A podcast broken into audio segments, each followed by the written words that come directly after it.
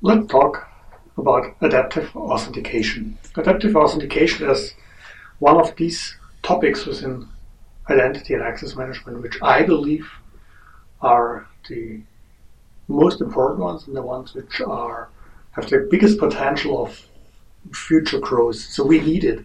And latest in these days, I think it became apparent to everyone that we need, for instance, multi-factor authentication, which forms one part of adaptive authentication. So adaptive authentication, our definition, consists of two parts. The one part is adaptiveness regarding the way we authenticate, regarding all these authentication factors from traditional username password to biometrics to tokens to whatever else. So being adaptive, being flexible, being able to change the authenticator, to combine authenticators, to have a maximum flexibility and also to be able to implement new ones once they come to the market. Because who of us knows which will be the hype device in whatever two or three years from now? We don't know.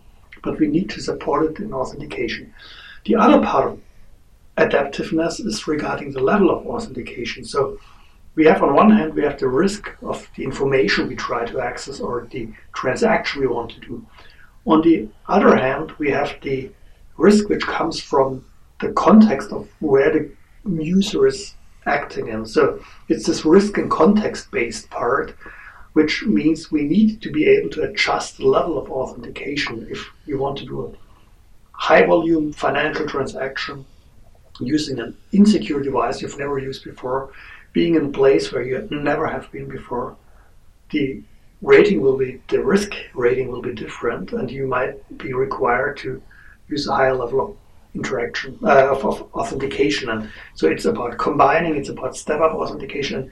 with an adaptive authentication, all these various technologies, such as strong authentication, multi factor authentication, risk and context based authentication, come to a um, combined solution. It is the, the big picture of all these things, and we need to support it. And interestingly, it's also to, clear to see that there's a trend of adaptive authentication flowing into other industries. So at the beginning, it was primarily financial industries. Um, online payments, credit card transactions, where it has been used.